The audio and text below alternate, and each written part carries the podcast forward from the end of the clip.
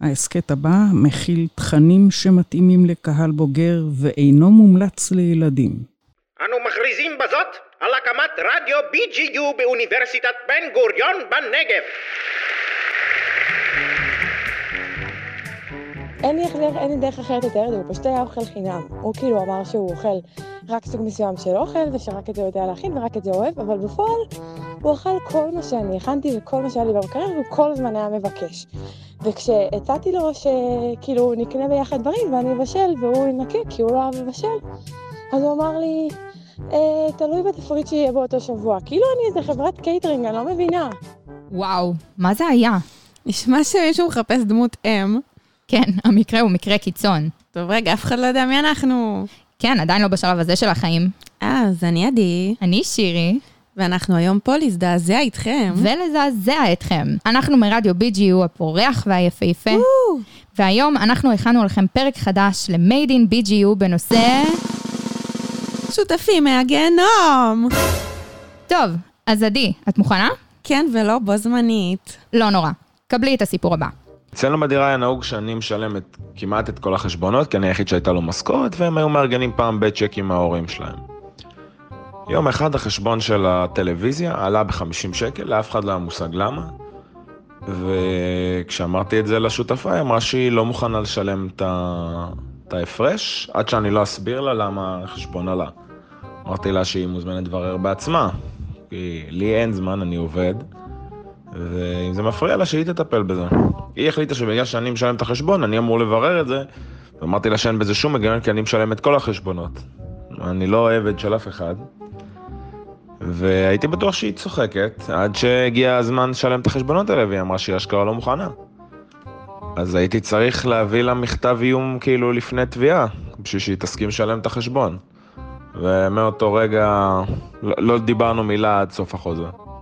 That escalated quickly. כשמערכת המשפט מעורבת, אתה יודע בביטחון ששום דבר טוב כבר לא יצא מהשותפות הזו. כן, מערכות ציבוריות באופן כללי, אבל בייחוד מערכת החוק. אבל אני לא מבינה, היא יכלה בכזאת קלות פשוט להתקשר לבדוק. לפעמים צריך דחיפה קטנה כזאת, פצפונית כזאת. כן, אם זה מגיע מדחיינות, אז היא שוברת פה שיא אישי שאני עובדת עליו שנים. וואו, אם זה נובע מדחיינות, זה אפילו מרשים. זה אפילו קצת יפה. אז קבלי משהו ממש לא יפה. נראה לי שכבר התרגלתי. קבלי, קבלי. טוב, אז גרתי בדירת שיתופים בתל אביב עם שני בנים, וכאלה בת שגרה עם, עם שני בנים, נראה לי שכזה יש איזשהו אה, אה, תחושה שאפשר כזה לעשות הכל, ואנחנו היינו יוצאים אה, מהמקלחת עם הגבת, והכל פתוח והכל סבבה, איזה יום אחד אה, די בתחילת השותפות שלנו, עמדתי במטבח, אה, ואחד השותפים, שאין לו אלוהים, אה, בזמן שאני שוטפת כלים במטבח, עומד ומסתכל עליי ואומר לי, שי, תגידי, מה תעשי אם אני מוריד לך עכשיו את המכנסיים? ופשוט קפאתי. טוב, זה כבר מרגיז, לא? כן, פליטת פה מהסוג הפחות. כן, לא חסרים כל כך הרבה דברים אחרים שהיה עדיף שהוא היה שואל. אז זה היה רצינית. מה היית אומרת? אני אישית לא, לא יודעת איך הייתי מגיבה. לא נראה לי שהייתי עוברת על זה בשקט. לפחות בא לי להאמין שלו. שואלת אותה איך הוא היה מגיב לביתה לפנים. לפנים, לעוד מקומות, כן, בגדול כן. אבל איך ממשיכים לחיות אחרי דבר כזה? נראה לי שכשהצ'קים שלך במגירה של בן אדם, את עושה מה שצריך. יכול להיות, יכול להיות. טוב, נו. אז בואי נשמע מישהו שיודע יותר טוב מאיתנו. ב-20 שנה האחרונות אני עוסק בגישור, בתהליכי בניית הסכמות. מלמד בניית הסכמות בתפיסה נרטיבית בתוכנית ליישוב סכסוכים בבן גוריון ובעוד שלל מקומות. כתבתי ספר על גישור, שנקרא מעשה הגישור. מלווה כמה מרכזי גישור בקהילה, ועוד ועוד. אז אנחנו ראיינו את מר יוני נפתלי, מרצה חוץ בתוכנית לניהול ויישוב סכסוכים בבן גוריון. או-אה, לא צחוק. אבל רגע, מה זה בכלל יישוב סכסוכים? מה עושים שם? טוב, אז יוני הסביר לנו שיש שני סוגים של יישוב סכסוכים. הראשון הוא סילוק סכסוך. שזה... יש מנצח ויש מפסיד. פותרים את הסכסוך בזה שמכריעים מי הצודק. סטייל, בואי ניקח את זה לבית המשפט. וואו, כמו זה שדפק התראה לפני שימוע לשותפה שלו. בדיוק. לא בדיוק מה שאנחנו רוצים שיקרה עם השותפים שלנו. פנינו לשלום. בוודאי. אה, רגע, טוב, אז יש עוד דרך פחות לוחמנית? כן, זה הסוג השני שיוני הסביר עליו, שזה לפתור את הסכסוך. לקחת משהו בעייתי, לא טוב, ולמצוא לו פתרון שהוא משותף לשני הצדדים, שאפשר לצמוח ממנו ביחד. אה, אה, כמו הציצים הנבולים שלי שאני משקה כדי שאולי יוכלו לצמוח וישכחו שהם היו נבולים. כן, מ- משהו בסגנון. בכל מקרה, זאת הדרך שאנחנו רוצים. אף אחד בסוף לא רוצה לקחת את השותף שלו לבית משפט כי הוא אכל לו את המילקי. רגע, אבל מה באמת יוני אמר על הסיפור שלו עם החשבונות? תכלס, הוא כן לקח את השותפה לבית משפט בגלל סכסוך על כסף. ברור שזה לא על כסף, נכון? זה לא ה-50 שקל, זה, זה סכסוך על החוויה שלו שהוא על עבד, ועל צדק, ועל אחריות, ועל מה זה שותפות. אפשר לראות שיש פה רובד של אה, אינטרס. אני רוצה שקט, אני רוצה לגמור את החודש יותר טוב, יש רובד יותר משמעותי של אה, ערכים. מה זה הוגן, מה זה שותפות, הכרה בזה שאני במילא אה, נושא במרב הנטל.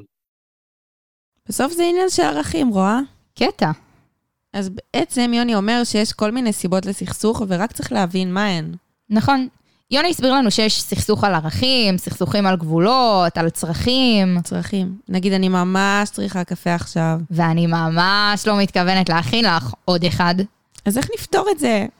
גדול עליי. בואי, בואי נפנה את זה ליוני.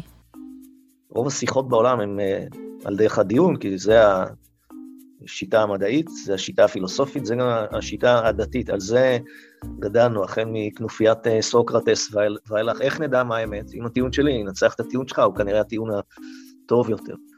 ומה זה דיאלוג? דיאלוג זה שיחה שבה אנחנו ביחד מייצרים משמעות משותפת, במקרה הזה של השותפות שלנו. ואפשר ללמד, לא בצורה יותר מדי מסובכת אנשים, להיות בדיאלוג. ואם הם למדו את ההבדל, אז הם גם די מהר אה, יב- יבחינו אם הם כרגע בדיון או בדיאלוג. אם, אם אני אשאל אותך שאלות סקרניות, אני בדיאלוג איתך. אם אני אנסה לשכנע אותך שזה לא הוגן, אני בדיון איתך. אז, אז אם אנשים אה, יהיו מסוגלים להיות יותר בדיאלוג, אז, אז יכול להיות שהם יצליחו לבנות הסכמות משותפות על, ה, על השותפות.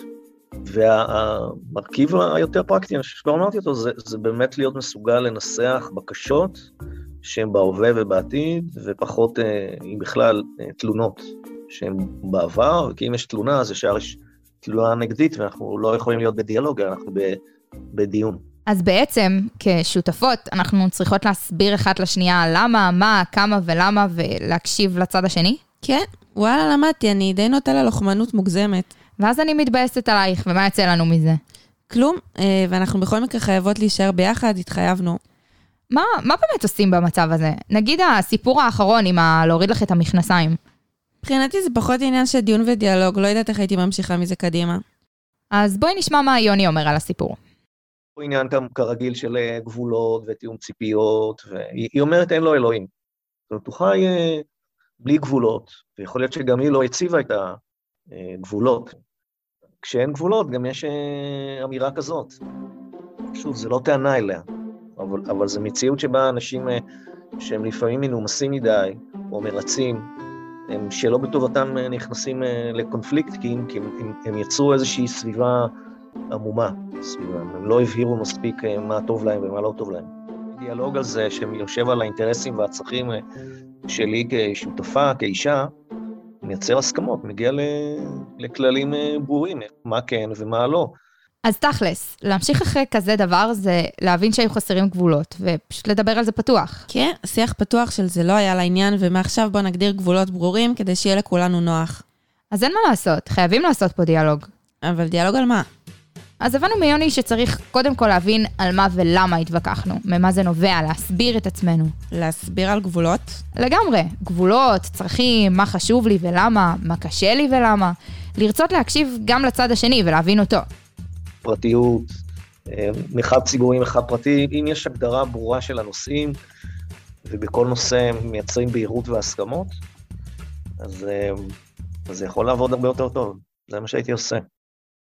אז תודה למר יוני נפתלי שהקדיש לנו זמן ונתן לנו עצות מעולות. תודה לעומר על שעירב את הרשויות. תודה ליובל על שהכילה במסירות אין קץ. תודה לשי על שלא רצחה.